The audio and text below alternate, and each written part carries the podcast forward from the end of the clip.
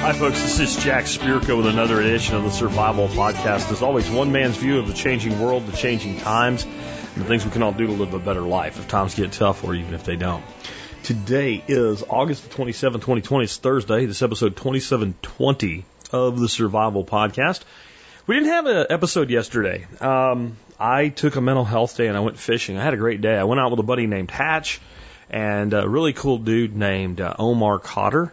Uh, he's an, an Irishman and uh, he's also a prior service uh, United States Marine. He's just a really good friend of mine. He's also a, a great guide. He runs a uh, guide service called Luck O the Irish Guide Service, and I think he does have a Luck of the Irish man because I, I don't call fishing with Omar fishing with Omar. I call it catching with Omar. I don't think I've ever been out with him where we haven't at least gotten close to a limit uh, of what we were targeting, which is generally white bass. And we did yesterday. We limited out, and we were back at the dock at 10:30. We put in about seven in the morning. Is actually when the boat left the the dock, about right around seven. So in you know three three and a half hours, and that's driving out and cruising around and bullshit and, and everything else. We we put 50 fish in the boat. We actually put 53 because uh, Hatch caught two catfish, and one nice channel and one decent blue, and I caught a big blue cat. I mean, not a massive blue cat, but when you're on a light rod for sand bass, which average like a pound, pound and a half, and you know, four, four and a half pound blue cat sucks down your slab. It's a, it's a surprise, you know, especially when you're on a lake with no hybrid. So, uh, always a bonus to come home with a blue cat. And, and, and I apologize for not being here. My other apology to you is I apologize for the fact that I screwed up episode 2719 and it didn't go out uh, on Tuesday. So most of y'all probably listened to it Wednesday. So I apologize for that too. That's all squared away now. Uh, I made an error with the file attachment and it, so I thought it was there. I sent out the email, everything, put it out on social media and then it just didn't work and it, didn't show up in any of the podcast feeds. And uh, I was up at midnight when I had to get up at 4.30 in the morning to go meet those guys at the lake, uh, trying to fix it and I fixed it as best I could, and I did get it working eventually. So I'm sorry for that. Anyway, before we get onto our episode today, well, why don't I tell you what the hell it's about?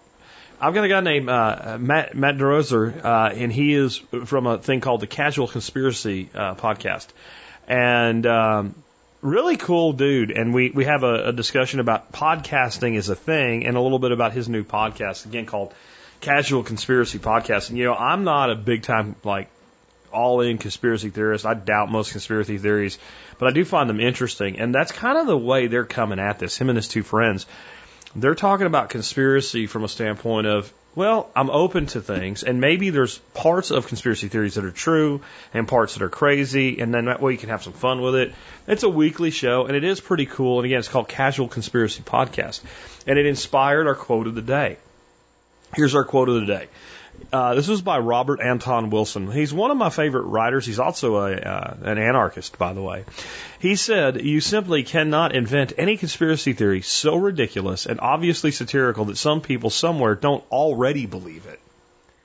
So he's saying that when he, because he writes a lot in the conspiracy world, he's the co author of one of my favorite conspiracy books of all time and favorite books of all time, uh, the Illuminatus trilogy. And he just makes up the weirdest, most ridiculous shit.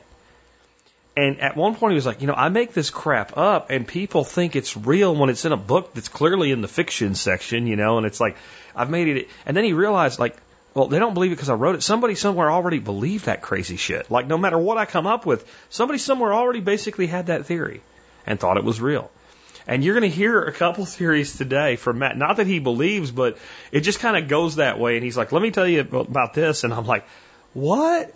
I didn't even know that was a thing, and apparently it is a thing.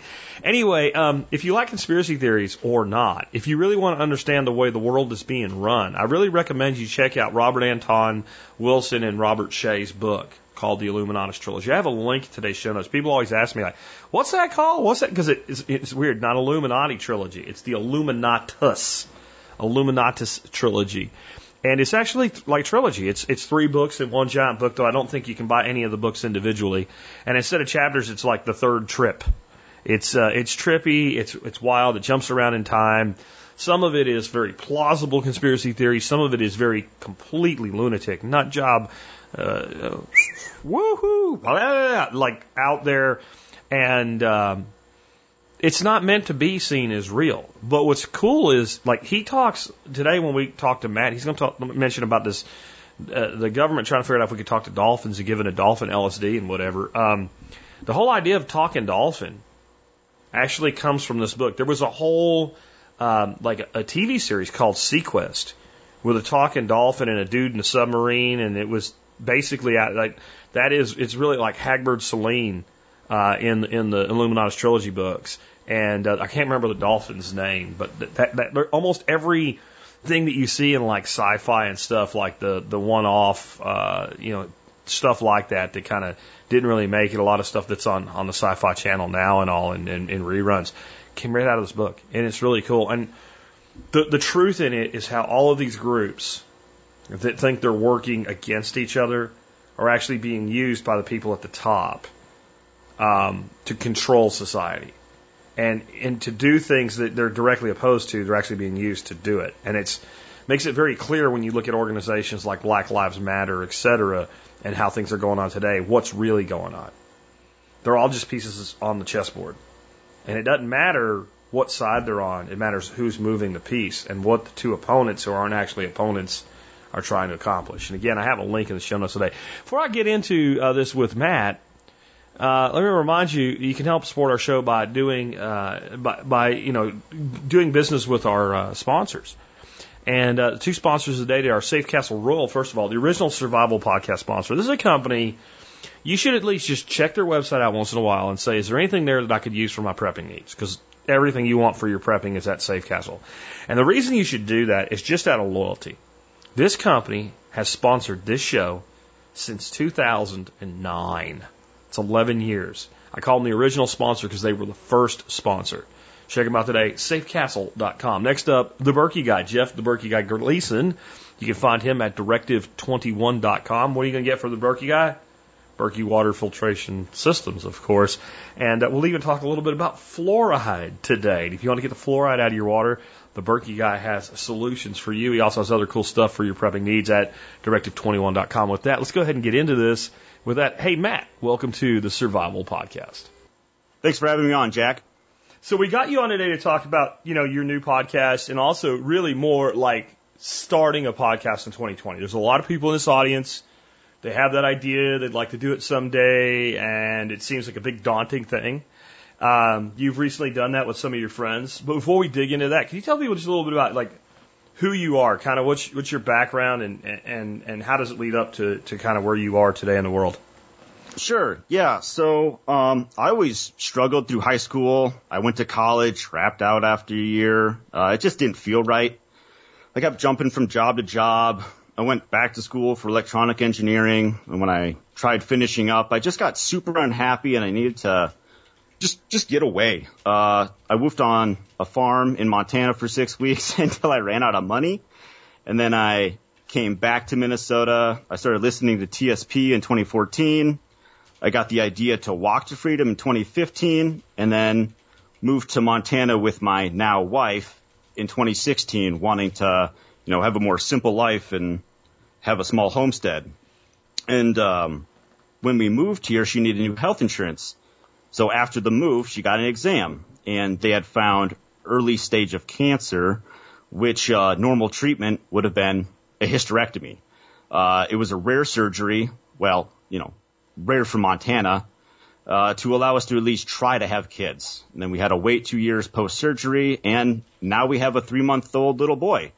And, you know, we're living life in western Montana, getting to look at the Bitterroot Mountains every day. So, in a way, TSP helped save my wife's life. That's that's pretty amazing. I'm I'm always humbled to hear something like that. So thanks for sharing that with us. That yeah, makes, no problem. That makes a a, a, a sticky segue into the topic because that's a pretty deep thing, man.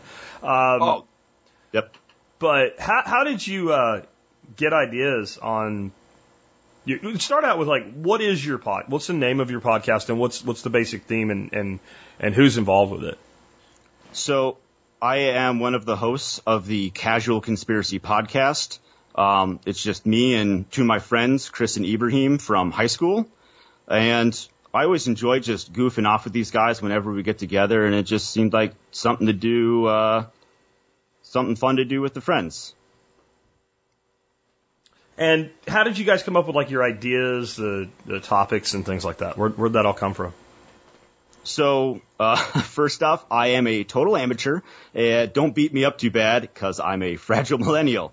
Uh, I don't, I don't know enough about any one thing to make a whole show, Okay. but I was, uh, intrigued by the Epstein suicide and I pitched the conspiracy theory idea to, uh, some friends. They got on board right away. We started getting into it, trying to get both sides.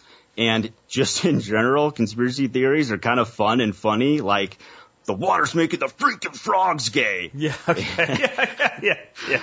Like, you can't see that with, uh, without just laughing, right? And so, um, but you know, some conspiracy theorists can go too far, but we really kind of need those people to make our content. Sure. And, you know, there's, uh, there's the people, you know, that's just a conspiracy theory. But, you know, at one point, sexual abuse in the Catholic Church was just a conspiracy. Sure. Uh, now look.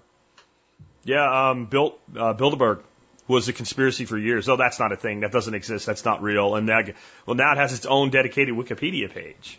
And now it's like, but there's nothing to see here. The, the most rich and powerful people in the world get together for a week or two every year in a secret location that eventually gets leaked, and you can't see anything or know anything about what happens, but they're all playing canasta or something like that, right? Right. Wasn't there something like the Magnificent 12 or something also? Or, That's something I'm not familiar with. There probably is. But, oh, okay. Yeah, but I, I, I don't. The only magnificent thing I can think of is like the Magnificent Bastards movie or something. but it's sure. I mean, there's who knows what the hell else is out there. I can't. That's kind of what you guys do, right? Is explore what's what's out there. And I think one interesting thing Yeah. about it is a conspiracy theory does not have to be true to have truth.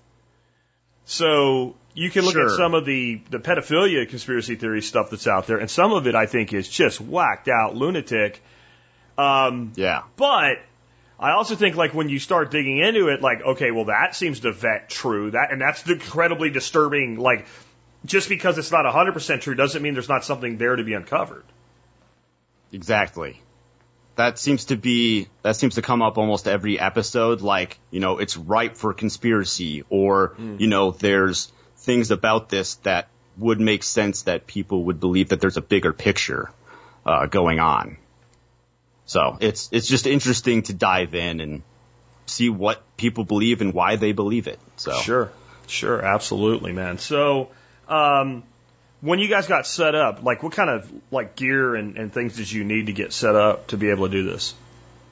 Well, first, probably learn from other podcasts, like listening to your show. Uh, you've talked about it a lot, you know, in segments throughout the years. Um, Nicole Sauce just did an episode about this very recently on how to start a podcast and, um, you know, kind of like, you know, you visiting other workshops. You need to make notes and write about what you like or don't like about these other podcasts. And then, you know, I guess just pick a topic. Like, what do you want to talk about? You know, what interests you? It, for you, obviously, it's not any one thing. Like, there's such a, what I love about TSP is it's such a wide variety that it's, you know, almost never the same thing, like, in a single month. Like, you'll have, you know, however many episodes, 20, 25 episodes in a single month, and almost nothing will repeat. I, I find that awesome. Um, and the tone of the show, like, is it going to be serious? Is it going to be entertaining? Is it going to be teachable? Is it just going to be straight comedy? I guess want to figure out how you're trying to, um, you know, set the tone for the show and then come up with a format. So, you know, do your introduction like you do. Is there any like housekeeping stuff, like you say, you want to get out of the way and then go into the meat and potatoes or, you know, find what works for you. It might not be that. It might be something else and try to stick with it because there's a lot of times where I've forgotten to say something in the beginning or at the end and I didn't make a note on it and then but you know, it's I don't feel like going back and um, putting it back into the show. So I just roll with it and make a note for next time. Hey, idiot, you know, you forgot to mention this. Um, and then you could, uh, you know, next step would be to come up with a name. You know, you say, do what you say and say what you do. Sure. Well, we want to keep the, the conspiracy casual. So, Casual Conspiracy Podcast is how it's got its name. And people can't get upset at us for not doing enough research or taking it seriously with a name like that. Um, I just, I kind of wanted to make it like a, like a fallback almost. Like, you know, mm. the people that really want to dive deep into, hey, you know, this and that, you know, you missed this and I don't want to do hours and hours and hours of research. Sure. I kind of want to just skim the surface, maybe a little deeper, maybe a little deeper if I find it interesting enough, but I don't, I don't want to be one of these guys that spends just every waking hour, like, you know, searching one thing, trying to connect the dots. I'm just, You, you don't want the path You know- to the dark side where it completely consumes every single bit of your being until you are nothing but a walking conspiracy theorist, right? You want to have more of a conversation. Exactly. The way normal people who are open to this have a discussion at work around the water cooler if they're allowed to do that anymore without a mask on, right? Like you want to have Right. that kind of normal guy discussion and then it, uh, as a podcaster you're involving a larger audience in your discussion. Exactly. Yeah, I want. I'm trying to get that kind of that fringe where I've got the people that you know are kind of skeptical about things, and the people that you know know more than I do. I want both. Um, you know, people that are interested in learning about these things, and the people that you know can supply content, you know, hey, you missed this detail, or like, what about this, or hey, there might be something here. Um, you know, little little breadcrumbs, I guess. Gotcha. So Um, go ahead. go ahead. No, go ahead. Oh, okay. Um, the and then you know you could you can build a website. Uh, some of these platforms they'll like if whatever you choose to use to record your podcast. Uh, sometimes they'll give you like a website like I don't know Podbean slash whatever your name is. They'll give you kind of a little template to work with. But I chose to work with uh, PA Prepper from the audience, uh, also known as Josh Sloan. I had asked him if I could mention his stuff for this interview, and he said that he needs a little attention because of like his consulting services dried up from this COVID stuff. You can find him at Get a Host Now. Um, and so I was I worked with him. He's he's awesome to work with. He's an expert in what he does, and he has awesome customer service. Like I sent him an email asking like one little thing at like 10:30 at night, and I got a reply 15 minutes later. So that's, I mean, it's definitely he's great to work with. Can't say enough about the guy.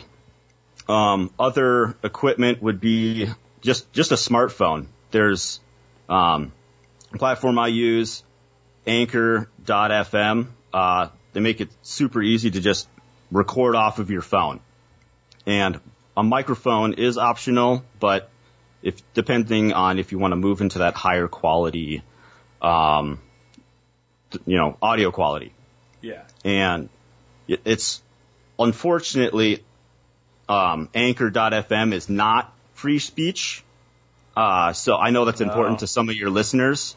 Like if you know you went around spouting like white supremacy or whatever, um, they'd probably pull your content. And I guess could you really blame them? Like, but you know, so they have to they have to play it safe for them, I guess. And um, I might not continue using Anchor.fm, not for that reason. Like I might move to Libsyn or Podbean or Zencastr. But as far as like a jumping off point, I would recommend Anchor. Like if you want to put out like 10 episodes just to see how it goes, it'd be easy to do.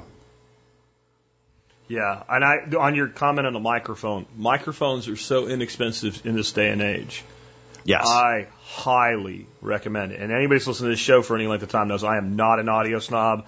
I encode at 32 kbps, which is like the lowest level that any podcaster probably intentionally encodes at. I do that because I do an hour and a half long show, and I have users who are on satellite, you know, internet.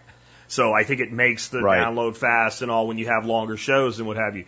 And and nobody seems to complain about that. But I guarantee you, if I was using the deck microphone on my MacBook uh, during this interview instead of a condenser mic, which is like an eighty dollar microphone, that Sure. it would turn people away. It really would. Back in 08, when I started in my car, it was kind of cool that I was in my car doing it, and it was you know road noise and stuff like that, and people kind of and that there was a reason for it.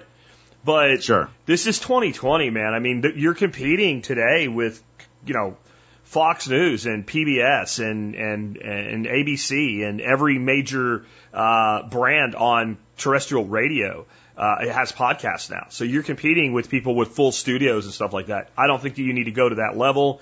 I think that your your content is more important than the quality of the audio your content comes out in but I think that it can't be ass. It can't sound like you're in the middle of a trash can or something when you're doing it. You've got to sound, you know, clear, and there, ha- there can't be noises that are completely distracting. I know that sometimes you get a technical glitch. I do sometimes, and there'll be like a, it, Definitely. you know, and, and it sucks. And it, you, ne- I'm telling you, you hear about it, man. You, like you put it out, you even put it in the like, look, guys, I'm sorry, this episode has some, you know, feedback or whatever in it. I can't redo it.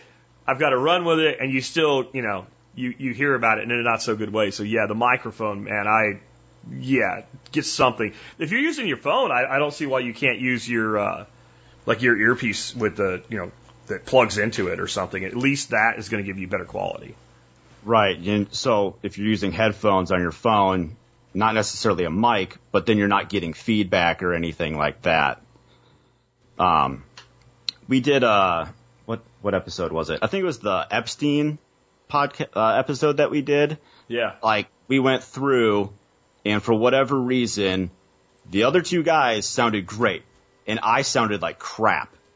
And I think what it was is because um, my microphone's actually very sensitive. It's just a Blue Yeti, uh, thirty they're- bucks on Amazon. They're a good mic though.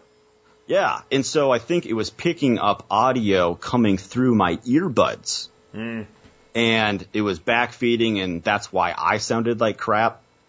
Um, and so it, it was like an hour, hour and a half podcast where I sound like crap, and I got so mad that I decided how we're going to change our recordings, um, moving away from Anchor. But that's that's now we use CleanFeed, CleanFeed.net. Um, to record, and then uh, Auphonic, which I got the tip from Nicole. So thanks, Nicole, for that tip. That's made our audio sound a lot better. And uh, yeah, it's we're, we're we're learning as we go. That's that's the big thing.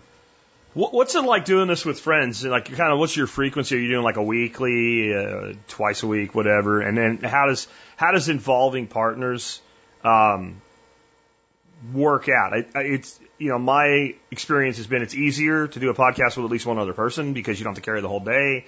But that Yeah. people have lives and disruptions and like frequency is everything. Like whether it's high or low, whether it's daily or weekly. Like, but whatever it is, you better do it because you're asking people to invest their time in you. So have you guys had any issues with, you know, a partnership basically with people showing up or what have you? Yeah, so first off, like working with friends is a ton of fun. It's great for collaborating, I, collaborating ideas, and overall, I think it makes for a better show for me um, because there's a lot of banter, and I can't really monologue that well. You know, you had five minutes with Jack. Well, if I did that, it would be two minutes with Matt, and you know, it was kind of like when I was writing papers in high school, I'd have to, it'd be like a two page minimum. Well, everything that I wanted to say was in that first page and I just had to BS the next page and it just, you know, it just did, you know what I mean? You're just trying Yeah, to meet that like bare minimum. And so, uh, it just, it just wouldn't flow well. And, uh, working with friends, you make compromises on the gener- uh, direction of the show. So like, we don't do F bombs and we don't say retard Okay. that those two things weren't totally important to me, but it was important to them. And it wasn't like worth me like, no, I want to be able to say whatever I want. Like Yeah. it's, you know, you gotta, you gotta work with them. And distributing workload you know, it's kind of like group projects. Someone always ends up doing more work than, than the others, but it's not a competition. And maybe things don't get done as fast as you'd like, but you just got to roll with it if it's, you know, not like a, it's just a side thing, right? And one of the guys had told me, you know, like, I feel guilty for not doing more. Like, it's fine. You know, like, I said I was going to do something and I, you know, texted you the next day, like, hey, this is it, check it out. You know, like, oh, wow. Um, setting a schedule is, uh, difficult. I'm sure you real, uh, you know, come across that on, on Loose the Goose. Yeah, we've had some issues there. We, and that's kind of why I'm asking this. Like, so I was never big on the whole let's get together and do a podcast thing because inevitably one person is more dedicated than the other person or the other persons. So Yeah. part of what I did with ULG is I brought together people that had a following that were well known that I thought were great thinkers. That was kind of the, the, the concept. But what made me willing to do it? Okay, they're all podcasters with their own shows. And they've all already demonstrated a willingness to be dedicated to frequently putting out content. And then, you know, Yeah. people like, man, you went with like seven people out of the gate. I'm like, yeah, because I knew we'd lose a couple. Oh. Right. I mean, and I Sure. knew, and I also knew that like if we wanted to have at least a quorum for each episode, like people have lives, and this is like we don't. None of us are like, gee, I want something else to do with my life, right? So, so we were busy in our own ways, and by having that many people, if four show up or three show up or six show up, whatever, and that lets people feel free to like, I'm going to take a break this week, or I got something going on this week. So that's why we went with, and that's why we actually plan on increasing the, the panel size there as well. Ah, okay. Because, you know, maybe eventually instead of weekly, we're doing bi-weekly, but nobody's doing two shows a week. You know, if we have a, Right. if we end up with a panel of 12, we could easily do two shows a week and nobody's doing more than one. In fact, you could have where everybody's taking a week off a month and everybody's doing like three a week and you'd have or three a month and then but two a week are going to the audience. Like so that's kind of the mindset there. So like having this broader field. And then like one of the sacrifices we're making is if we have five people talking about a subject for an hour to an hour and a half we can't go as deep because we want everybody to be heard and some people maybe don't know as much about that subject. So the bigger our panel gets Sure. We can have like, okay, today we're going to talk, you know, this next week we're going to, on Tuesday we're going to do a show on permaculture. Well, the people that really love permaculture are going to be the ones that show up as hosts, Right. right? Or then you have a couple people maybe that show up, I, I, I'm interested in this one, but I'm kind of showing up like an active audience member. I'm not really a host. And if they tell us that we know that and we know like to only go to them when they signal that they want to be gone to. And, uh, so yeah, I mean, like that's my issue has always been, but with you're doing, you know, at least you got three. Cause two is hard, man. Cause if one's out that week, you're, you're out, right? Like, I mean, you, you don't want to do Yeah. a solo podcast. And I think the other thing is like, if you come to your audience with the concept of a group, and then when you're by yourself or your partner's by themselves, it's like, well, that's, that's, that's, that's not what I came here for. Exactly. You know, so like with three, at least like any one of you any week can be like, dude, I'm out, and oh, we got it, and you know, go on or bring in a guest on that one or whatever. But it is something. If somebody wants to do this to the point where they're going to make enough money to do it as like their main source of income, I highly advise you to build it alone and bring friends on as guests. And if Sure. they prove themselves over time, then maybe you talk about offering a partnership because you can make a lot of money podcasting, but a lot of money becomes a little money when you cut it up three or four ways really, really fast. So like if this is Oh, something that's a passion and a side hustle, sure. But if you want to build something, then you're better off paying people to be involved than making them partners because partnerships, when it's not somebody's thing, when it's not Yes. their thing that they're going to do to, to, because if it comes down to it, and I got to go to work to feed my family, that's more important than my, my hobby. But a lot of great hobby podcasts are out there. A lot of great side hustle podcasts are out there. They're great content. Just if you personally want to fund your bank account with a podcast, I highly advise that you, you anchor down as an individual.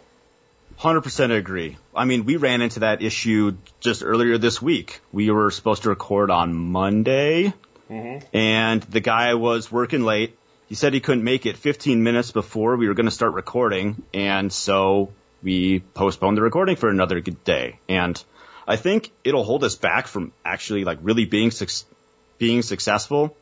But if people want to not listen because we don't leave somebody out just to stick to a schedule, uh, I don't, I don't really, I'm not sure we want them in the audience No, anyways. I agree with that. No matter how bad I wanted to just record anyways, I got to ask myself, you know, is this decision worth possibly damaging over 15 years of friendship? And how mm-hmm. crappy would it feel if they did this to me? So yeah, there's challenges working with others, but we have fun and make it work.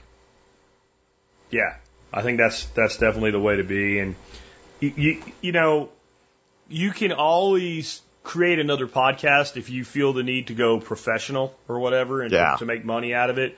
And you know, think of it like you got a garage band.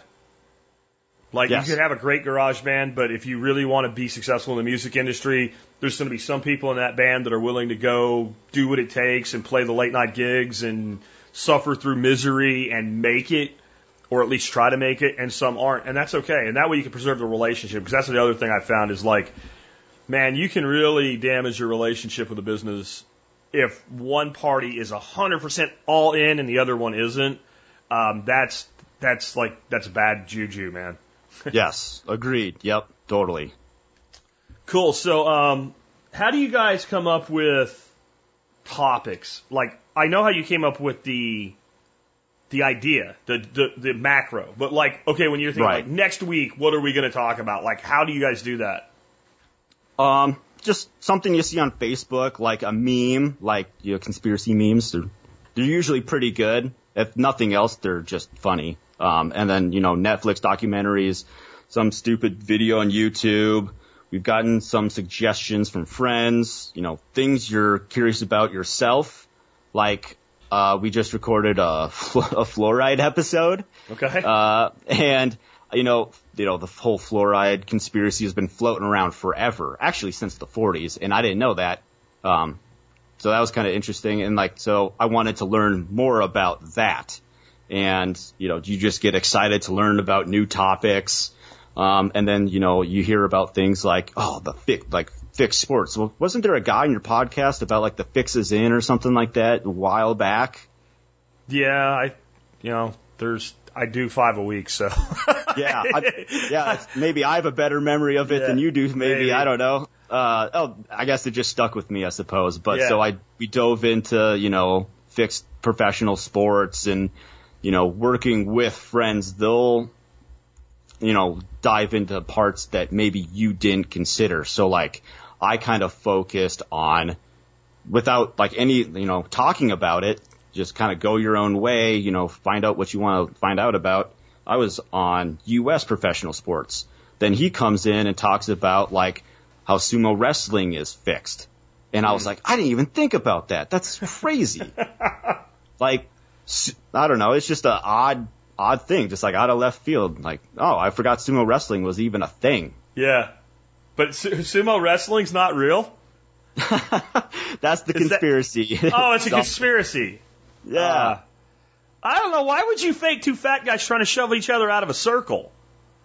why would you fake that I, it, it, it, that's one of those like, okay, you know what? Now I have like you always, always say about a conspiracy theorist is look, before you start telling me about your conspiracy, I want you to give me two conspiracies you don't believe, because if you believe them all, I don't believe anything you have to say about any of them.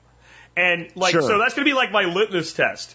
Are you open to the fact that the conspiracy that sumo wrestling is as fake as WWE is an inaccurate conspiracy theory? Because that's that's a new one. I, I, I did not know that.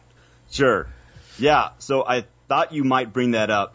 Uh, the conspiracy theories that I don't bring in, I'm going to give you three. Uh, living in a simulation, probably not true. Okay. Uh, no. Flat Earth, definitely not true. And uh, pigeon drones, What? definitely not true. Pi- Pigeon drones? I did Have you heard about this? I have not heard of pigeon drones. Dude, you got to look up. Uh, birds aren't real. oh shit! uh, I have seen that hashtag. Okay. Okay. I, yeah. I, I thought it was a joke. I, I didn't. I, I I didn't know that people actually believed that was a valid thing. That that was real. That that was you know. I I didn't, I'm I did not know. I'm sure there's somebody out there that genuinely believes that. Birds aren't real. Oh, all birds aren't real, not just pigeons. Right. yep. Yep. But the pigeons are the drones. Okay, They're the surveillance drones for the government. but the cardinal is just a hologram to convince you that the pigeon's real. Yes. Oh, Yep. They gotta it, they they gotta layer it now. Like there's too many people waking up that they gotta really sell it now. I mean, they're dumping billions into this. gotta follow the money, man. I, uh, uh, I, I, I don't even, I don't even know what to say. I, when I thought I heard all the batshit crazy that existed, um, yeah. So, how'd your first episode go? That's usually your most difficult one to get through. Like you're trying to build chemistry and what have you.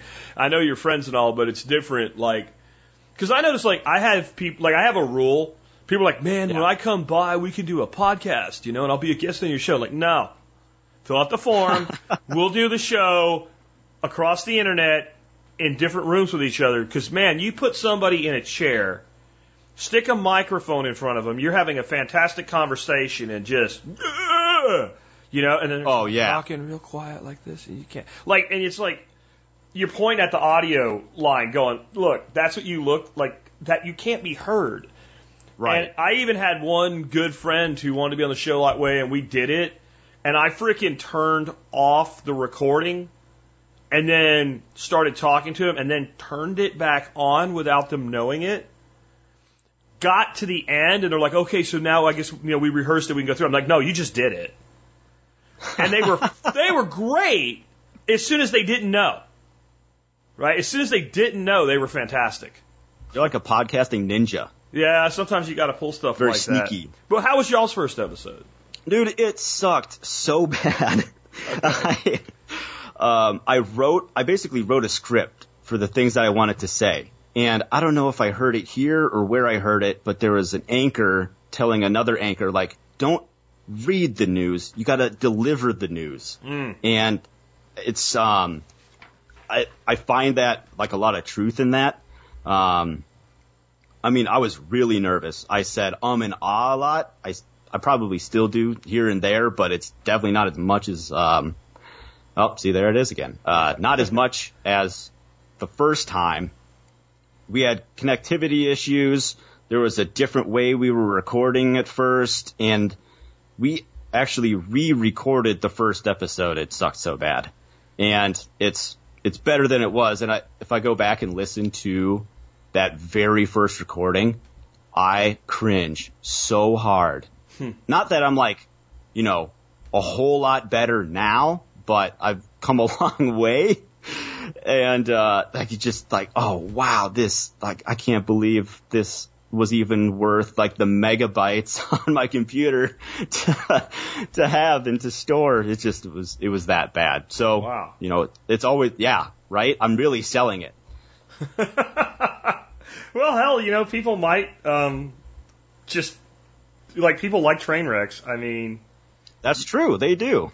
they they might show up just to see how bad bad really is. I I tell people if you want to see bad or hear bad, go go listen to the very first ever episode of TSP because it it wasn't bad that way, but it was bad in its own way. I mean, I had a recorder laying in my lap. Sure. Right. Yeah. And it was like a, one of those like multi-function. It was like a camera, an MP3 recorder, like a thing you got at Best Buy back then for like, you know, 40 bucks that did like a 100 things, which meant it actually sucked at everything that it did. but it was what I had. And, and you know, it's kind of how I started out. And I think like you, you have to get through that. And it just seems like you'd probably have more of it because if you watch a TV show that you really love, like a series, like, and I'll give away one of mine that has nothing to do with TSP or prepping, and it's kind of stupid, but uh, Friends. My wife and I love the old show Friends, right? Sure. And you watch that, and those actors have such chemistry with each other. They're like, it was perfectly cast. You go watch the first episode, And these are professionals that work their whole life to be actors, right? Yeah. And they don't have the chemistry. They Hmm. just don't have it. It's just not there. And so it's interesting to me that, you know, we expect, I think, sometimes of ourselves, to, we go out and we do something like a podcast that we're just, because we know each other, we're going to have that chemistry. Like the chemistry on air is something you have to develop over time. oh, definitely. Yeah. And I'm Like, gonna go know- out on a limb and totally guess here, but based on my experience, I think that like if like you and your buds want to do this, like getting together in a garage is probably the worst idea. I think it's easier to have chemistry over the air with people that you're just talking to a microphone with. That that's Sure, you know, yeah. you don't have this stiffness or this need to try to sound like you're on the radio. You know, like don't do that shit. Just be who you are. If people wanted you to sound like you're on the radio, they'd be listening to radio. Right. Yeah, definitely. And, you know, it might be too, I don't, if you get together in person, I, I guess I haven't looked into this, but maybe it get too more, like too much like a frat boy kind of thing where like Yeah. whatever you're doing is too, is just funny to you because you can see each other Yeah. instead of like, okay, this isn't good for audio. No one can tell what you're doing Yeah. or why that's funny or, or anything like that. I have kind of gotten a feeling doing uh, Unloose the Goose because we do that with a video live video stream. Being Sure. able to see each other actually is helpful. You just have to remember that, yeah, when you're doing something with your hands or something, nobody can see it. And like one of the ways that we compensate for that, we'll say like for those on on the audio only, you know, I know you can't see this or whatever, and we try to minimize that, but it does help to see each other because you can see like, oh, your butt is like flaking out, man. Like he he he's he's bored. Uh, if your buddy's Yeah. bored, your audience is bored. Or instead of cutting each other off, you know, the ability to kind of raise your hand, you know, you guys cue in on each other, and I, I it's it's worked really well. I don't know if I'll ever do TSP that way. Um, Right. It's enough of a struggle bringing a guest on, like that never used Skype in their life or whatever. And now you want them to have a microphone and a zoom lens and you know something, you know, a camera. But it's getting to the point where like everybody kind of has that anyway. And I am thinking about like I'm behind the times. Like every professional podcaster I know today uses Zoom, and I'm still using Skype in a recording program. So I, I yeah, that's what Yeah, happens when you've working. been doing something since so 2008, right? You know, like you just kind of Right. stick with what works. which is why I kind of wanted to come on and like, you know, kind of have this chat with you, you know, what, like a lot's changed Yeah, in that is. time. And so the things that you're using and the, you know, tools you're using to build up your podcast isn't necessarily what someone's going to be using starting today. And so I thought we could get that, you know, that broad spectrum where you're a professional podcaster and here I am sitting in my unfinished basement, you know, on like like a patio table. My microphone is is sitting on an upside down flower pot so I can get it uh, Up high enough. so. I can up high enough so I'm, you know, it's at my mouth and it's not, you know, down low and it's catching all my breathing. I don't, you know, you Yeah. don't you, you need to learn little tricks like that to get better audio quality. Gotcha. Gotcha. So, um, um, if you do a podcast and you don't have an audience, then you're just people talking, right? You like Yes. the audience is everything. Uh, what are you guys doing to build your audience? I mean, because like when I started, it was it was easier than it is today. I'll be the first to acknowledge that there was a lot of first mover advantage in any niche. A lot of niches that had a lot of interest had podcasts, but they were like there were three episodes. They had been recorded four over four months, and there hadn't been another one for like a year. And then Yeah. you're like, but there's enough of them that I'll start listening to this guy's and this guy's and this guy's. You, and you bring it on and you know, you're doing preparedness and you, you listen to this podcast. It's like, it's very important to store water. Water is You're like, oh, I'm gonna kill this, right? You're like, Yeah. I am gonna like, I'm a professional speaker. I'm gonna crush this. Like today, so if you got into a good niche that was underserved, being in iTunes back then, I did some other marketing things, but those three things, get in a niche that's underserved, be good and be frequent, and you would get some level of an audience. And then you could use that audience to build the audience. Like, cause then you had people that were like dedicated to you and they, you know, you get a couple of your true fans, a couple dozen Yeah. true fans and all of a sudden you're in every forum, you're everywhere and you're not, you're not spamming the forum because if you go to somebody's forum and we don't even use like that tells you how old that is. Nobody uses freaking Well, forums anymore right. except maybe permies, right? Like all the forums are dead, everything's social media. But you want people to share your content. You don't want to be the one doing all the sharing because then you're just self promoting. And today it's harder. So what are you guys doing to build that that, that base of an audience? Yeah, I mean, you talk to like first off, you like family and friends or whatever. Like, hey, I started a podcast. Be like, that's nice. Yeah. No one, no one cares. No one gives a shit. No one cares. Yeah, they don't. You can't get people to give you the time of day to even give like feedback or constructive criticism. Like even friends that I thought like, hey, you know, you know all these the all these guys or whatever. You've met them. We've hung out. You know, this we we're talking about this and they even they they'll listen to like an episode or two and they'll just fall off the bandwagon like not not even a bandwagon like there is no even wheels on this wagon um you know trying to just constructive criticism so that's hard um in that that that way but you know I'm posting on like our Facebook MeWe and Parler groups just but I think I um I kind of I've got a little conspiracy here that that uh, I think because there's conspiracy in the name that Facebook is suppressing uh, anything that I post because Ah. I don't I don't have any like I'll do some hashtags uh, here and there, but overall we haven't gotten like any member um, requests there, even though I I put it in the notes every single episode. Um, like I can see in the analytics that you know people are listening. I think like they could be Russian bots. I'm not sure. Um, but you know we made a promo for people to listen to because uh, let's see, a couple weeks ago you were talking about why businesses fail and like you got to tell your story. And I'm like, shit, what's our story? I don't really know. and so that day or the next day, I wrote up like a little script, you know, hey, come check us out, whatever, whatever. And we tried to record it our, ourselves. It, it, it worked, but it didn't really have the right tone. It didn't grab you. And so I uh, kind of restructured the script a little bit, threw it up on Fiverr, um, and I, for 35 bucks, I had someone uh, get me like this nice quality promo to, that I have stickied on the um, on the front of the website, so people can just go there, hit play, and be like, yeah, I could be into this, or like, wow, that sucks, and then like, never mind.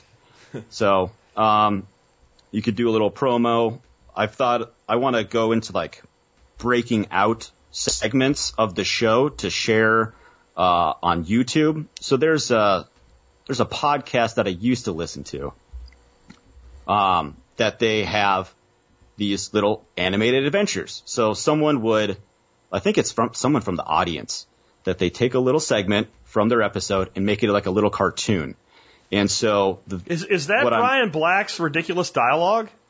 no, what I'm talking about is um, the No, I'm just saying he used to have these Oh, okay. cartoons drawn up, and I, it sounded similar, but I didn't think he had gone to doing animated things. But like they were doing a podcast called Ridiculous Dialogue from uh, the guys at ITS, and they were having like it was a really cool thing. They would have like a four panel comic strip, like professionally Okay. drawn, and I thought maybe they were who did this, but okay, it wasn't them. Um, Yeah.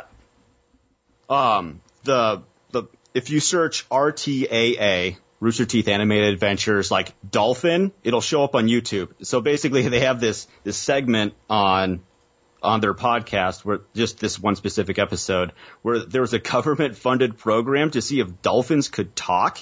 Like to make them talk, and they ended up giving it LSD and all this other stuff.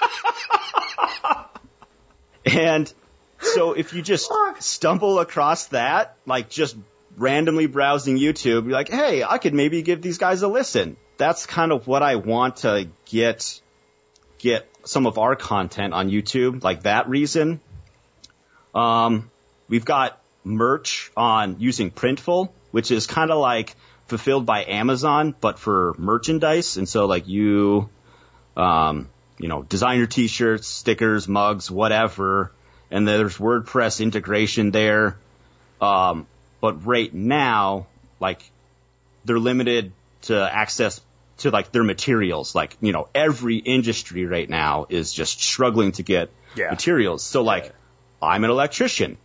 We can't like certain things like it's hard to get copper for this or that or like you know certain breakers that we're trying to get. There's like 16 weeks out, and it's not even that uncommon of a thing to have because one little thing in the supply line had to lick a little hitch or whatever, and so um, that's it, I mean, you know, you have to, you're limited to what, you know, they can get on order. And then I had an idea, uh, a couple days ago that I hadn't run by the guys yet, but, um, have like sell on the website maybe like a casual conspiracy crate for like people to give. And it would have like aluminum foil in it, uh, fluoride free toothpaste, like a, a flat earth watch maybe, uh, gift card to Comet Ping Pong Pizza and Vaxxed on DVD. Like just kind of like a couple little things that like are conspiracy related. I don't know if That like, actually, hey, I see. That's actually, I think, a good idea because we all have an uncle who's like a super conspiracy buff or whatever. yeah, Like, I think that would be a very seasonal sale. Like, that would be like, you know what I'm going to do? I'm going to give Uncle Bill this for Christmas or whatever. You know, I think you're breaking out content for YouTube is a great idea. It's one of those things I've never done enough of it. It is you've you've put all this effort into this content, taking this segment and putting it out there in like three to four minutes or less, because people will give their attention to that that don't already know you. Like it's great to put out a 25 Yes. minute video for people that know and love you. But like somebody who doesn't know who is this clown Jack Spirko? He's an idiot. He's a duck farming idiot. Like screw, I'm not listening to 25 minutes of this dude. Um, and if you look at it, the best podcasters in the world do it consistently. Probably the most successful Yeah. podcaster out there is Joe Rogan. People are like, you have like the biggest pod. No, I have shit compared to Joe Rogan. Right. I am not worthy to tie his boots as a podcaster, right? like I think I'm as good, but I'm not as on a success level. I'm not even in the same room. I'm not in the same building. I'm like at the back of the parking lot. Joe's in the penthouse of the building, and but he has a staff, and every show they break out almost the entire show into segments, and then republish Right. All of that three hours into 10 minutes here, 11 minutes there, because they know when somebody's like, man, I want to tell my brother about vitamin D, and this chick's on talking about vitamin D, they're not going to listen to three hours of Joe Rogan to hear about Oh. vitamin D. But if he send them just this like 11 minute segment, they'll listen to the first two minutes, and if it's compelling, they'll listen to the rest. And I think that's Yeah. that's I you know someday I need to hire an assistant to do shit like that because I don't have time. I'm done. I'm I'm my bandwidth is gone. And I say that and people are like, "Well, you can get more hosting." Like, no, I don't mean my freaking physical bandwidth. I mean my mental bandwidth. My Right. labor bandwidth is done. I'm done. Um, but yeah, I think that's a great tactic.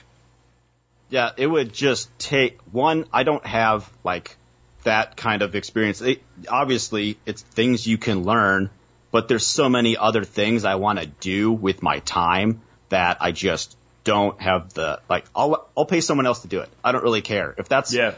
I'll maybe try it once or twice. You know, see how it goes. It gets a couple hits.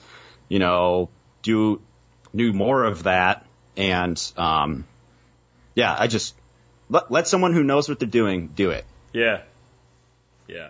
And you, the, the challenge with all that is always some of the people who've offered to help me, like I've had people like, I'll do your editing of your, like the whole podcast for me. And I'm like, do you know it would take me more time to make that material available to you and tell you what I wanted done than it takes me to do it? I, I literally take five minutes of effort to edit a podcast once it's done. Sure. It, it, takes longer for Sony Vegas to spit out the file than it does for me because I don't really do any editing. So if I started wanting to take segments, then it's going to be like I still have to figure out where the breakpoints are, what I want. Like you need somebody that's like so, like you need somebody that's like a super fan and good. To where like they're going to listen to the whole thing anyway, and they're going to sit there with a notebook next to them while they're you know doing their gardening Yeah. or whatever, and stop. and Go wait a minute, this is a great. Let me back that up. That starts at five fifteen, and then when it ends, stop. Okay, and at seven thirty, and then they're going to later go do that. And I think that's the only way, other than you saying, I want this piece done. Because it's not really hard. It's just, It's time consuming. Yeah, you, they almost need to do it for fun, which is why I think um, that that podcast Rooster Teeth has an advantage is because they have such a large fan base Yeah. that someone just started doing it for fun because they wanted to, and then obviously they were smart and be like, yeah, we'll, we'll give it its own channel, and Yeah. you know they have all the content there, and I don't know if that person ever like gets like compensated for that, maybe, maybe not, I don't know, but Yeah. you know, for someone like us, like my little Yeah. little group, we're gonna have to pay someone to do it because. See, I'm thinking what I could do. It. You're giving me a great idea. Like, I got a big enough audience of people that like to do shit like this. I could do like, okay, so this week you figure out what you want to do. Next week you submit because I want it on my channel, right? That's why I would Yeah. do this. So like you have like either I give them the ability to upload content to the channel or something, and I think I can do that where they can upload it but they can't make it live, so I can check it first. And then like on Ah. Mon like next Monday, I make all the segments live, and then whoever gets the most views by the end of the week, because they did the best job with it or whatever, um, gets you know fifty dollars in Bitcoin. That would be Oh, like a yeah. cool way to like to, to like make it a contest, and you, of course you get to say you know video edited by you know at the beginning and the end or something like that. Right, they get credit for yeah, sure. yeah, or even do it like a monthly thing, like a monthly, and do like you know first, second, and third place, like 200, 150, 50 bucks, and then do it all in Bitcoin to be all agorist about it, and like th- there's no money. I don't know what you're talking about. What money? Yeah, It's not your Yeah. money. I didn't see Caesar on the Bitcoin. yeah, Uh, it sounds Yep. like more work, though. It, it might be more work than doing it by. It's crazy. Like it, you, you start doing that, like maybe you have to limit it. Then you have to say like you have to apply, do it, do a sample, and then like you have like a group of like six that do you know one a week or something or something like that. And I, I don't. yeah. That could work. Yeah, that could work. You got to limit it, you know, or at least you got to apply before you get approved to be in the contest by by doing one and showing me what you can do. Because God Yeah, knows you're gonna get to- somebody that's like a rock star that puts all kind of crazy shit in it, and you're like, man, that must took hours. And the guy's like, nah, 15 minutes. Because there Yeah. are people like that, you know. right. You know, some people just struggle along the way, and other people just can do it in their sleep. You know, um, but it might be worth trying at least once. Yeah. just to see how it goes, and if it you know didn't go well, well, it just doesn't get published. Yeah. Or if it, it it gets published but it doesn't do a lot for you, then you just don't keep doing it. I mean, that's Yeah, Yeah. that too. How, how did you like? You guys actually made this thing into a legal entity of its own. So even though it's kind of a side thing, you, you've taken it that serious. How'd you do that? Why'd you do that? What have you? Uh, so we had like a little little meeting, uh, casually, obviously, uh, after ten episodes, uh, wanting to build a bigger audience, and for PayPal, you need to have a bank account to accept PayPal payments. Sure. And I talked to my tax attorney CPA, and they're like, you know, I wanted to keep it separate from my personal PayPal account. Sure. And so I was like, whatever, I'll just go do it. And, you know, it, that also allows me to practice that 90% of the tax, to, tax code that you talk about. So like, like at my house, we lose power for a couple hours mm, once a month, every other month about. Well, guess what? I can't run my business without power to my house. And so I can, I bought a generator and that's going in the folder where I can bring that to my tax, uh, to my CPA next year.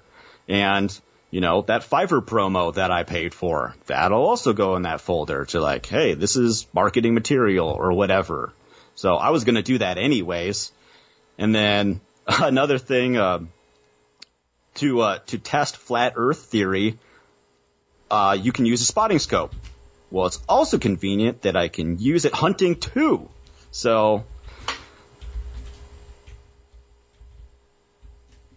Did I lose you there? nope, I'm still here. Okay, sorry, I like kinda, I trailed, nope, sorry, I trailed off, trailed off a little Okay. bit.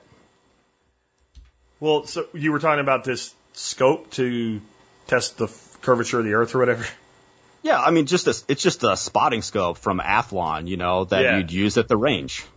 So if it, you know, if you can also somehow measure the curvature of the Earth and either prove or disprove it, that would also be something that I could write off um, I love on the business. That. Yeah, I love all that because The the whole point of having, especially if you're not going to pay all your bills with a side hustle bill, business, is to take a great deal of things that you would probably spend money on anyway, and c- change them from um, money that you spend to an expense that you have. Exactly. Right. And once you have it as an expense, now it backfeeds through the business across the income spectrum. And like y'all's only issue now is so technically if you if you have a business and your guys are partners in it, that expense spreads across the three of y'all.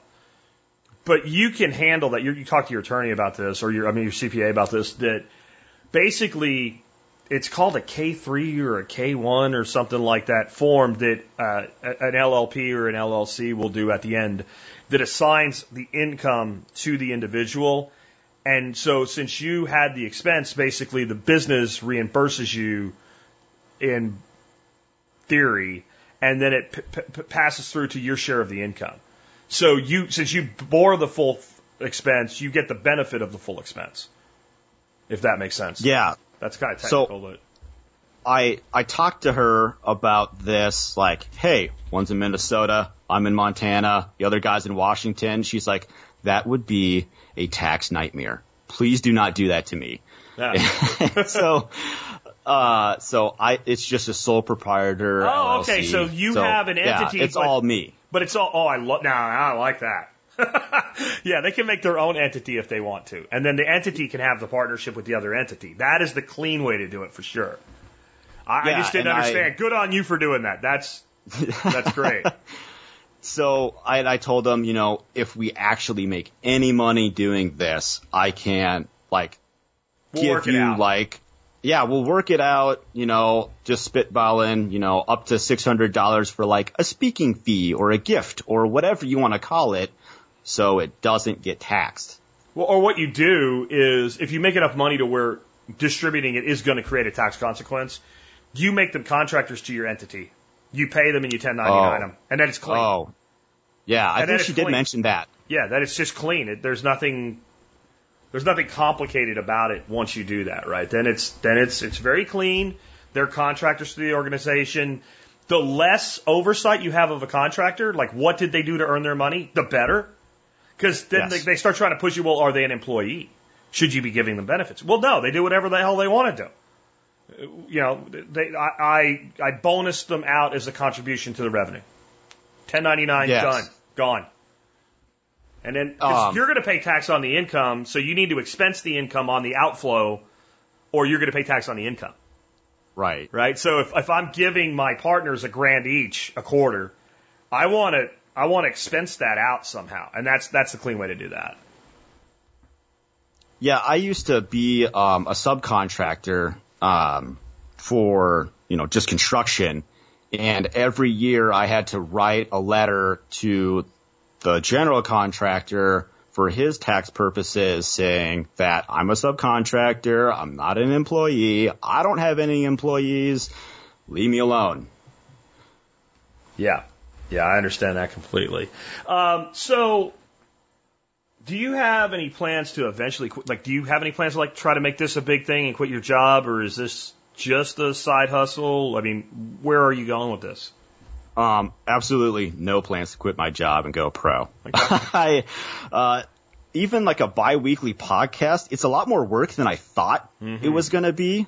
Um, especially like, I'm not sure you, I, we kind of touched on this earlier and I'm not sure you can run a conspiracy show full time without checking yourself into a facility, you know, Alex Jones, go full Harris, and then it's not casual anymore. yeah.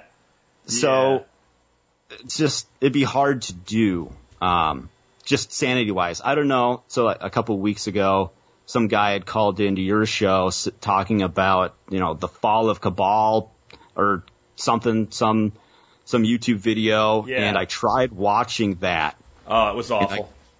Dude, I got 20 minutes in and I just couldn't take it anymore. Even though every, it's some New Zealand lady just learning how to use PowerPoint is what it looked like to me. yeah. And like, it just, I could not get through it. Even if everything that she was saying was interesting, it was so poorly done, I couldn't buy into it. But then you go into, uh, what the heck was, uh, Out of Shadows. I don't know if you saw that one. No. It was it's about satanic cult in Hollywood, Okay. and it's by a the the guy who produced it. He's a uh, a Christian from like Australia or something like that, and which you know not a big deal, but you know he's talking about satanic cult in Hollywood. But it was so well done, I was completely like, you know, head first into this conspiracy theory, like, whoa, this is crazy. But I had to go back, check myself before I wreck myself and, and like, you know, try to disprove some of these things. And like, you know, what I think a lot of people have an issue with is like, they want to know more. They want to know more. So they're only looking for the one side. We're like, to prove satanic cults in Hollywood. Yeah, yeah. Whereas I'm trying to disprove it, and I think mentally that helped me a lot. Otherwise, I would have like, I don't know, my wife would have had to like old yeller me or something like that out in the yard, and just like you're done. Uh, uh, sorry, son. We have to shoot your dad now. He's uh, he's Yep. he's gone to the bad place and he's not coming back.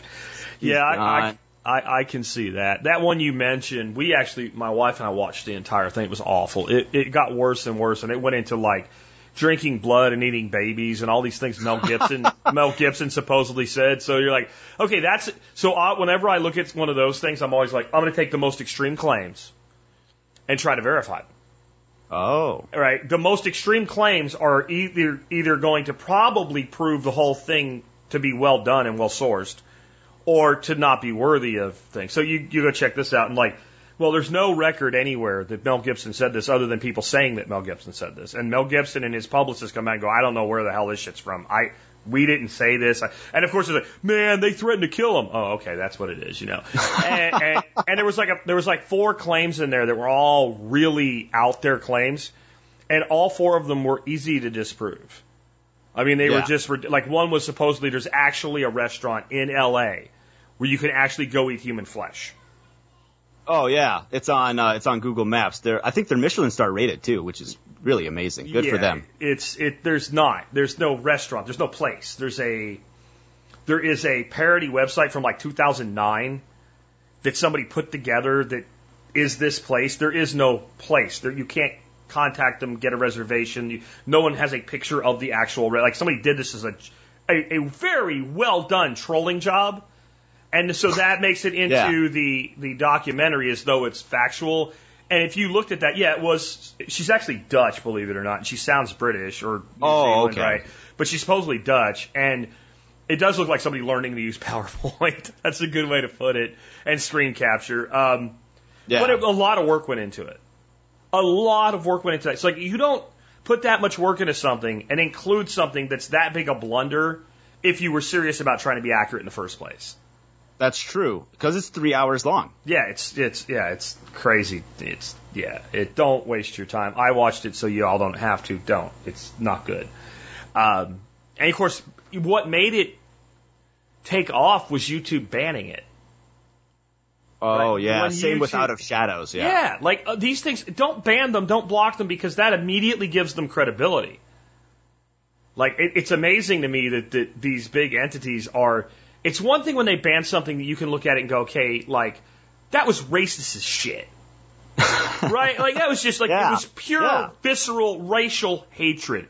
Okay, I get it. Like you have a moral objection to that. Some idiot that's trying to prove the earth is flat or whatever, like don't ban that. Like just like have a dialogue and, and, and, and disprove it. Now, I've gotten into all the alternative social media now, like Gab and, and Parler and stuff, and I'm finding there's a shitload of racists over there. There really are. And at first it really bugged me. And my other thought was, but haven't you always been the one that said let them show themselves? Right. Like, so when I see a person like, you know, that, that's blatantly racist, block. And then I just don't have anything to do with that person ever again. And I actually prefer it to like what Facebook does with like banning people for that because it's like, well, then I have friends and close associates maybe that I develop a relationship online with over time that are actually racist. I don't want that relationship because that relationship can come back to hurt me somewhere down the road. I would prefer to Yeah. know. I prefer you to show your ass then I can get rid of you and let people handle that their own way. And I don't understand why a lot of these um, these big media platforms haven't just said you have a block function. If you don't want to see it, don't look at it. But it's because they have no stones, man. I, you know, because even me, I was like, man, I do I really want to be on Gab? Because like all of a sudden, Right. all these these and like I don't follow this person. Why am I seeing their shit? You know? And then I was like, wait a minute, block, block, block, and all of a sudden, like, well, there's not so much of a problem here anymore. And Yeah, you don't.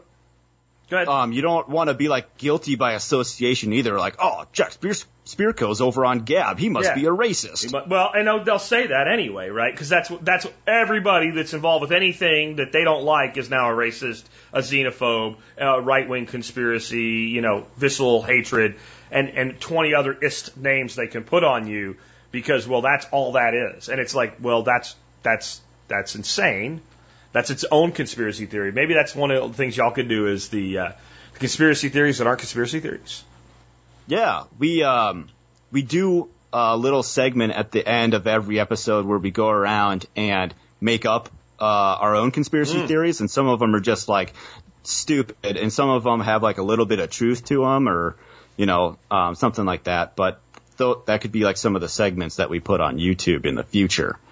But what you got me thinking about what you just said about you know people, you know like the like Facebook or whatever, just banning these people instead of just telling people to block them. It might be the same type of people that you know are fed up with government and then clamor for more government. Like fix the problem, fix the problem.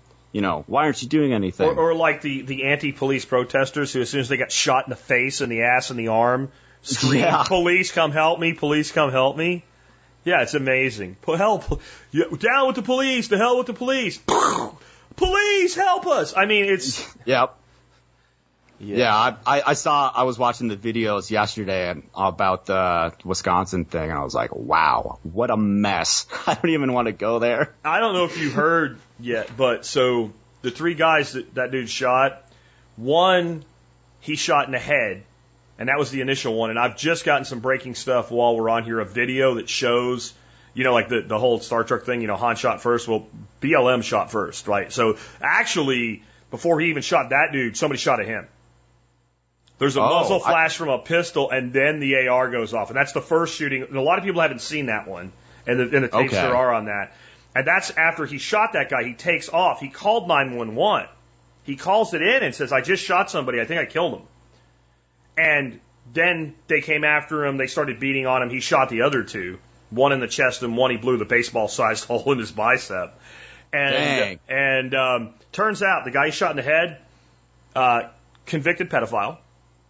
I did see that too. The guy that he shot in the chest was convicted over 10 times of domestic violence and beating his wife, uh, including charges like wrongful imprisonment. So basically kidnapping your own wife, not letting her leave when she wants to leave, choking her, shit like that.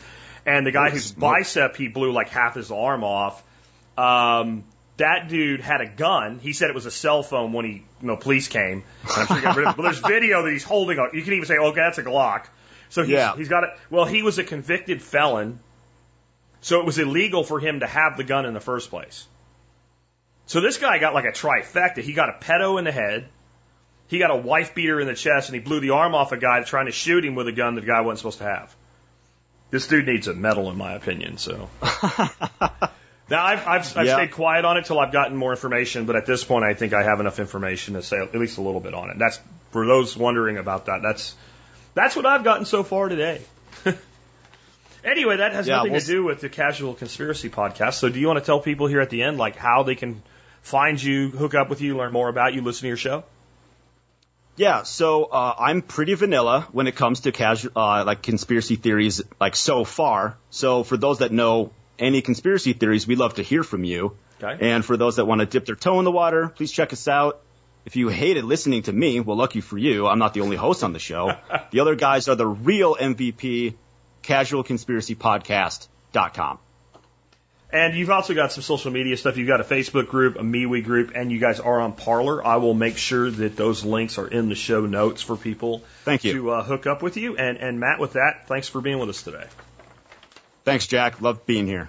So we we talked a little bit uh, about the shooter in Kenosha. Uh, And what I, I wanted to kind of put a little bonus content here at the end, make up for not being here yesterday, maybe, or just because it came up. Um, I, I do believe at this point that this kid probably, when I say probably, I'm saying 95% my gut is, was justified in shooting all three people that he shot. Probably. I watched a video with the audio off while I was doing that interview of some breaking stuff that had just come in. I shared it on, on all the social media platforms I'm on now, Gab and Parler and MeWe. That sure as hell looks like somebody took a shot at him with a handgun before he shot the first person. Now, whether it was the person that got shot or not, I'm not sure. Okay. Um, it does look like it vets out that the dude that got shot first in the head was a pedophile, a convicted pedophile. Uh, it looks like the dude that got shot in the chest was a a wife beating shitbag, and we're not talking about someone that had the cops called on him because they got in a shouting match. We're talking about a guy that choked his wife, like tried to choke the life out of her, that held her against her will in her home. Like this went on multiple times. Uh, convicted. Now, when I say ten counts, I mean ten different individual times that he was actually convicted on charges of doing things like this.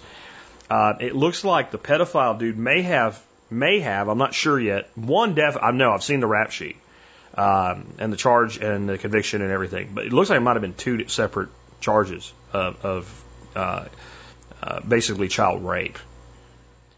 And the dude that got shot in the arm absolutely had been convicted as a felony, should not have had a gun on him by the terms of his release, and was at a riot with a gun and, and in the video clearly points it at the guy who's on the ground with the gun who then blows a hole through his arm. Um, AR-15 at close range in an extremity is a nasty wound, and it it's if you've seen the pictures of it, most of the pictures floating around are from an angle where you're looking at it from the front, and it doesn't as bad as it looks. It's worse. If you see the video and don't watch it if you can't stomach things like this, it literally blew a hole through his arm that looks like he could probably shove a baseball through. It fit tight, but it would go through. Um, this is horrific, but it's also what happens. I've been saying that leave us alone is going to turn into F around and find out. And I think what I really want y'all to understand is that this isn't over, and I don't mean the riots as a whole aren't over. I mean, this individual incident and what it's going to cause is not over. It's not just two dudes are dead, one dude's going to probably lose his arm, and other young man is in, in jail right now and facing a murder charge. I don't think you're going to get a murder conviction on this kid.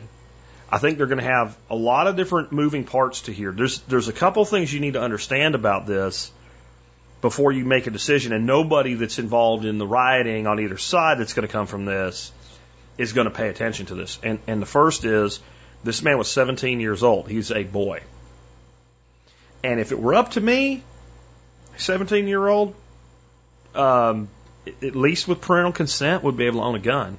17 is an age where you can enter service in the United States military uh, and be killed and be shot in the service of your country. You can. I joined the army at 17, but by the state he lives in's law, he should not be in possession on his own of an AR 15 or firearm of any kind until he's 18 years of age. Now, if you're hunting, you're targeting whatever kids with guns, and I, this is not my opinion, this is the law. He was in illegal possession of a weapon. Had he not been there possessing that, that weapon illegally, those three scumbags wouldn't have got shot, two of them wouldn't be dead. I mean, who doesn't want to see a pedophile get shot in the head? But they're still citizens. They were still released. They were not, you know, in, in, they didn't escape jail or something like that. And they're entitled to, under our system of law, certain protections. You can't just go shooting people because they're a pedophile, even if it sounds like a good idea. Under the law, again, it's not Jack Spirko's opinion. I'm fine with if you absolutely know the person's a pedophile, shooting every pedophile that exists. I'm, that's my opinion versus the law, right? So there is a good argument from prosecution that even if the shooting was justified, it could be something to the form of a negligent uh, homicide, a manslaughter, something like that, uh, and, and certainly an aggravated assault or higher on the guy who got shot in the arm because he put himself in a position illegally with a gun. He had the gun. He was not supposed to. And he was there. And he willingly went there under those circumstances. And he knew what he was doing when he did it. And so you've got that making a mess. And then you have both sides of this are now convinced. You've got the, the, the, the people that are doing all the rioting and the people supporting the riots as peaceful protesters and the people supporting the peaceful protesters and, and ignoring the riots and that whole side convinced that this kid is like a white supremacist Nazi that just went out and shot three people. Doesn't matter, there's a video of one of the guys he shot beating him in the head from the ground with a skateboard. Doesn't matter. Doesn't matter that the guy that he shot in the arm pointed a gun directly at him and he shot him when he pointed the gun at him. Doesn't matter. They're convinced. They're convinced that he was just a white supremacist. Those guys went after him because he shot somebody else. Don't you understand that? That's that's. It doesn't matter that there's a video of somebody shooting at him first. They're convinced they're right. Again, don't argue it. Understand it. Don't say, but Jack, you know, I understand what you're saying, but I'm saying you got one side convinced that a neo-Nazi went out and shot a bunch of people because he hated black people. I know it didn't happen, but you got that convinced. The other side, you've got a whole shitload of people, armed, agitated, pissed off people that have been saying this is going to happen. Not only convinced that this kid acted in self-defense, but he's literally a saint. And that he's being unfairly targeted. And I just covered this Monday. I, or Tuesday. On Tuesday's show, I said, get out of the cities, get out of the city. I said that again. And I said, you're going to get a flashpoint. And then you're going to end up where once it happens, it's going to happen again. And it's going to happen again. And if the police and the military and the government won't stop it, that eventually you're going to have skirmishes and a full blown conflict on both sides being armed. You just saw the first shots in that war fired. And it's weird to me that I said it Tuesday afternoon and it happened Tuesday night. Like exactly the way that I said it would. And it's going to grow from here. And I'm now convinced more than ever, conspiracy theory or not, right, the government doesn't want to stop this. And specifically, the left government doesn't want, the, the Democrats don't want to stop this because what I just told you I want you to look at it a little bit differently. I've got convicted felons in the middle of these riots. If the local police were simply, up, oh, that guy picked up a brick, go grab him and get his ID. They could be hauling people. You know, we arrested 18 people. Oh, that's nice, right? Oh, that's nice for what criminal mischief or whatever. Like these are like these are people. You got so you got a guy. You know this guy was involved in shit, right? So you have enough to at least get his ID. And I know, well, as, as an anarchist, Jack, you should, the cops should not be able to just say, give me your, under our law, with the tools they have, if they wanted to. Please don't go off the rails here. And understand what I'm telling you. I'm judging their system by their rules and what they have available for their tools to stop this. And I won't explain that again. And if you don't understand that, I get hate mail from you about I'm not a real anarchist. I'm going to tell you to go screw yourself in the ass with a cheese grater. I'm not going to do this stupid shit with people. Okay? So they have those tools available. Because if I if if I see you involved in anything that is illegal activity, such one rock at a window, one Molotov cocktail in your hand, you know, one baseball bat into a, I have right there as a law officer, I can go and grab your ass for that crime. And then I can say, I need, because I saw you commit a crime, I need to know who you are, and you are detained, and you do have to tell me, and if you don't, I'm just going to take you to jail, and we're going to fingerprint you and find out. And by the way, you're going to jail anyway. Just how hard or how easy at this point is up to you. And you start paddy wagging people out of there. Well, as soon as you get that guy, what do you do? You frisk him. He's got a Glock on him. He's got a felony record. He's done. He's do- he's going to prison. Do you understand that? You got a guy that's beaten choked his wife. He's got a criminal record. He's not from Wisconsin. A, he's crossed a state line and you have him committing riotous activity, you can charge him under federal law, under federal law for crossing state lines to incite a riot. Boom, off he goes. Right? You see how this works. There, there's enough going on that you, they could be hauling away three, four, five hundred people a night that aren't just being held overnight for, you know, disorderly conduct. Their existing records combined with their activity put them away for, you know, months to years. And they're not doing it. So I don't see that as like a conspiracy theory. I don't need Robert Shea and Robert Anton Wilson's help with this. This is willful allowance of destruction beyond what it even seems like. Beyond what it even seems like. And that means that there will be more instances of people saying, you know what, F it. You know what, F it. And you're going to see better organized civilian defense forces going in and saying, you're not destroying this place today.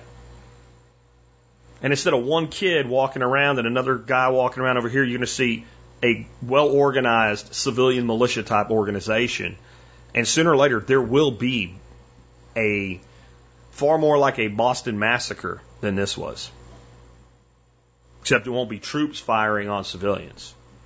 But what you, what you had in this was before he shot anybody, he was being instigated to shoot some. There's video of that too.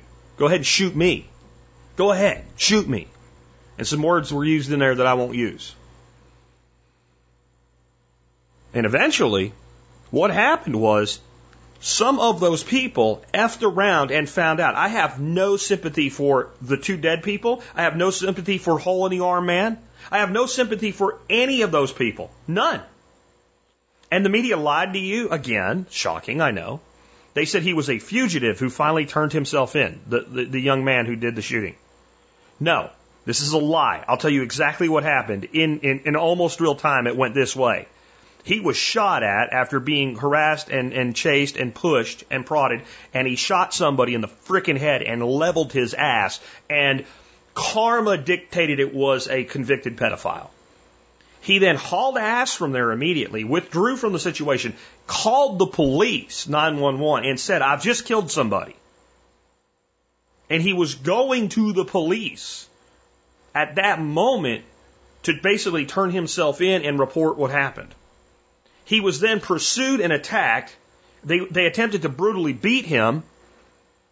And one guy hit him with a freaking skateboard in the head, which has been a common thing going on with these assholes, and bang! In the chest.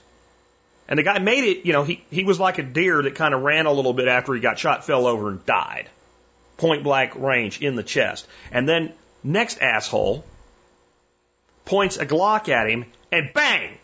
Hole in the arm. Then he got up, backed away, turned around, and walked hands overhead and turned himself into the police immediately. And you were lied to yet again. They want this to happen. And that is very, very, very dangerous. And it's dangerous, it's a dangerous game for the government to play. Because there is nothing that builds contempt for a politician to the point where you will drag the politician into the street and, and kill them and dismember them and leave their body for dogs to consume, like when they do not protect their citizens. We hear all of this stuff about how hated Nero is for persecuting Christians. Remember the Emperor Nero? Let me tell you why Nero was despised. Because he didn't protect the people. That's why he got the worst death that could be given and the worst treatment after death that could befall a Roman emperor or Roman, even a Roman citizen, because he didn't protect the people. And when you do that, sooner or later, what you just saw is only the beginning. This is going to get worse. And I implore you to get out of these situations and do not insert yourself in these situations. The fact that I believe that this young man did the right thing for the right reasons in principle doesn't change that it was a very stupid, life altering decision that may result in him being incarcerated for a significant portion of his life. And it will not help. It will not help. One more time. It's not going to help. It will make this worse and this is not over. This is a lot like this hurricane that just hit the coast.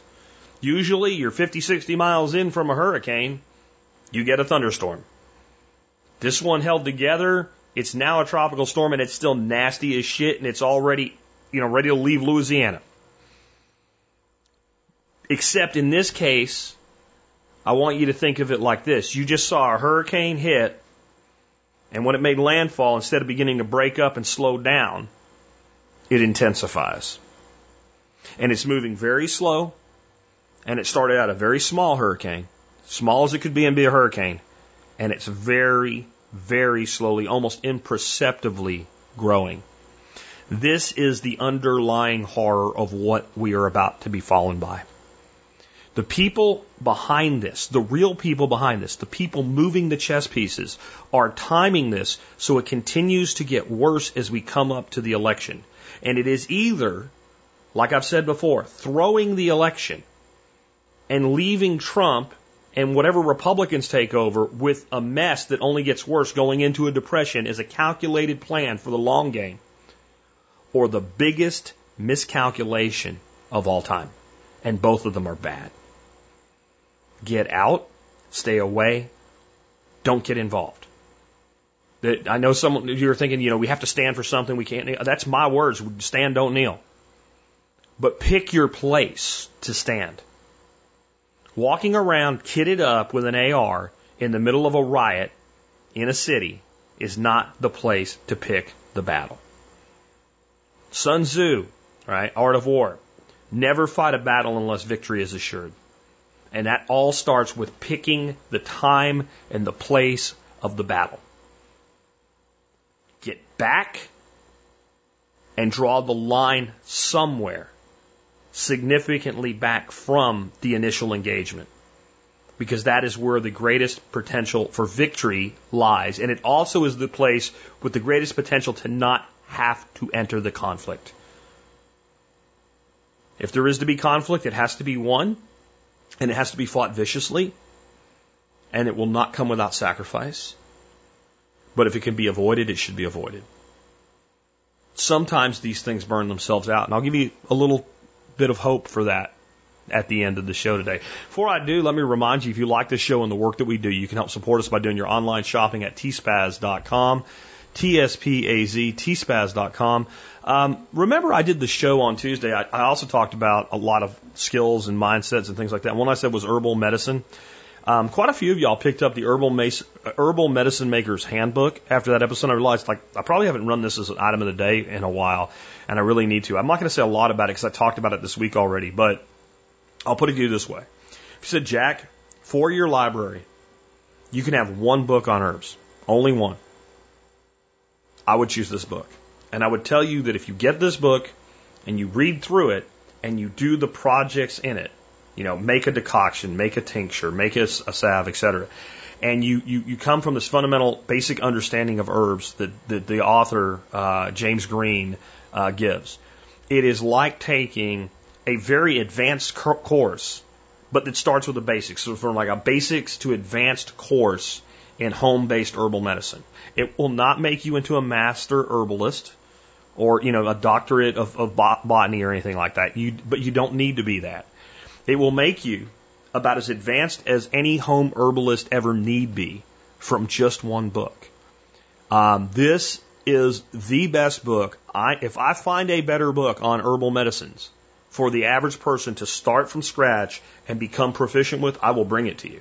Until then, I will continue to make recommend this one again, the Herbal Medicine Maker's Handbook by James Green. You can find it at tspaz.com or the survivalpodcast.com. And whenever you go to tspaz.com before you shop online, you help support us in the work that we do. And let me remind you, uh, if you want to make sure you stay abreast of everything going on in the TSP universe and a lot of stuff that doesn't get on the air, and you don't ever miss something like this. You don't have to write it down and remember to go check it out. Just get on the Daily Mail. Go to the survivalpodcast.com, click on Daily Mail, fill out two, it's two lines of a form, name and email. That's all you need. And every day you'll get an email. It's a very base, uh, there's no HTML or anything in it. It's a basic text only email.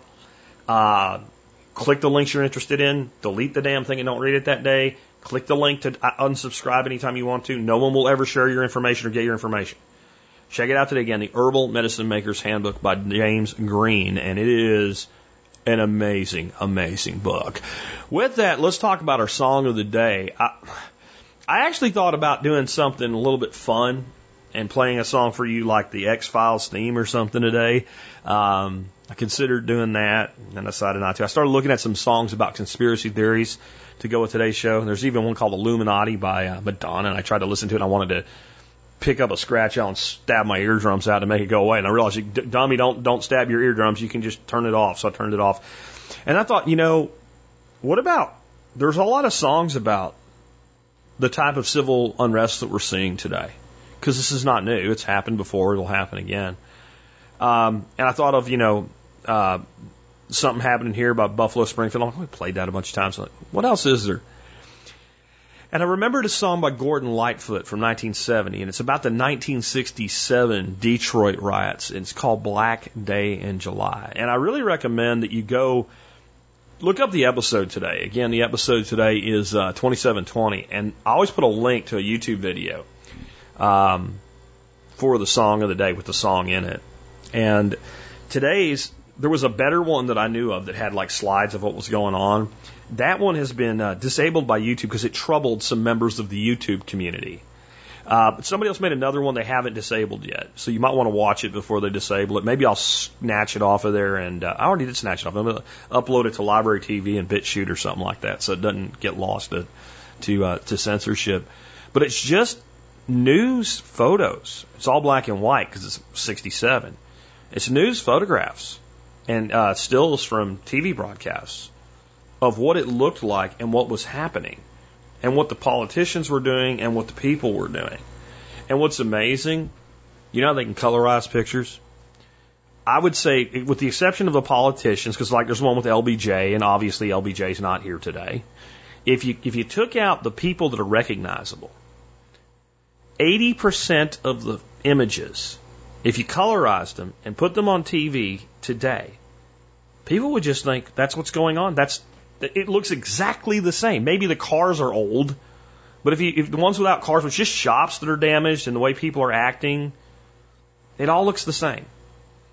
The good news, as I said, this is not new, and it has happened before, and it does have the potential to burn itself out. But let me tell you what, it didn't burn itself out in 1967.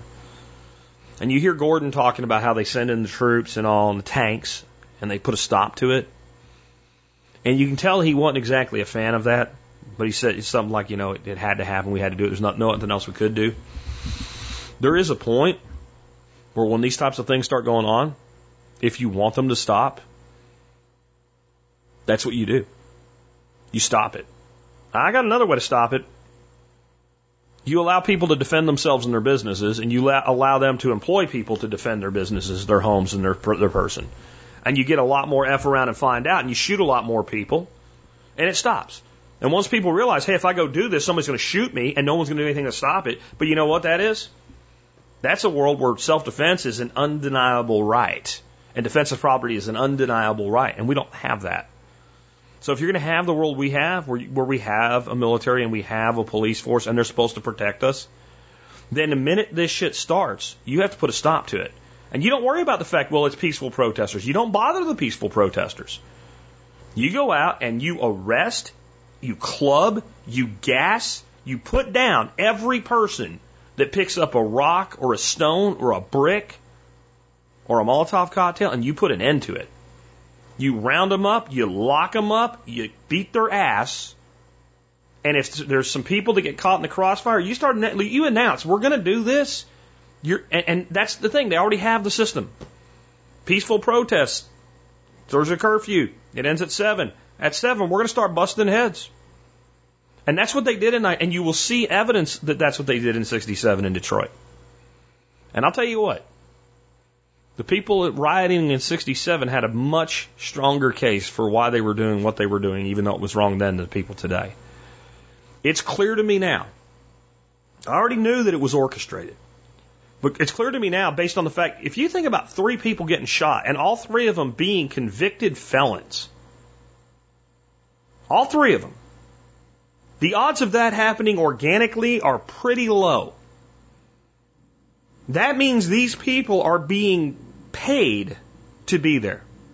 And they're buying thugs with criminal records. This is very dangerous. And hopefully, we don't have a new song called Black Day in September to come later this year. I fear that we may. Jack Spirko here with another expo- episode of the Survival Podcast. City madness has touched the countryside. And through the smoke and cinders, you can hear it far and wide. The doors are quickly bolted, and the children locked inside. Black day in July. Black day in July. And the soul of Motor City is bared across the land. As the book of law and order is taken in the hands of the sons of the fathers who were carried to this land. Black day in July. Black day in July. In the streets of Motor City, there's a deathly silent sound. And the body of a dead youth lies stretched upon the ground. Upon the filthy pavements, no reason can be found. Black day in July. Black day in July. Motor City madness has touched the countryside. And the people rise in anger, and the streets begin to fill. And there's gunfire from the rooftops, and the blood begins to spill. Black day in July. In the mansion of the governor, there's nothing that is known for sure. The telephone is ringing and the pendulum is swinging, and they wonder how it happened, and they really know the reason. And it wasn't just the temperature, and it wasn't just the season. Black day in July. A black day in July. Motor City's burning and the flames are running wild. They reflect upon the waters of the river and the lake. And everyone is listening and everyone's awake. Black day in July. Black day in July. The printing press is turning and the news is quickly flashed. And you read your morning paper and you sip your cup of tea and you wonder just in passing, is it him or is it me? Black day in July. In the office of the president, the deed is done, the troops are sent. There's really not much choice, you see. It looks to us like anarchy. And then the tanks go rolling in to patch things up as best they can. There is no time to hesitate. The speech is made, the dues can wait. Black day in July. Black day in July. Streets of Motor City now are quiet and serene. But the shapes of gutted buildings strike terror to the heart. And you say, how did it happen? And you say, how did it start? Why can't we all be brothers? Why can't we live in peace? But the hands of the have-nots keep falling out of reach. Black day in July. Black day in July. Motor City madness has touched the countryside. And through the smoke and cinders, you can hear it far and wide. Uh, the doors are quickly bolted, and the children are locked inside. Black day in July. Black day in July. Black day in July.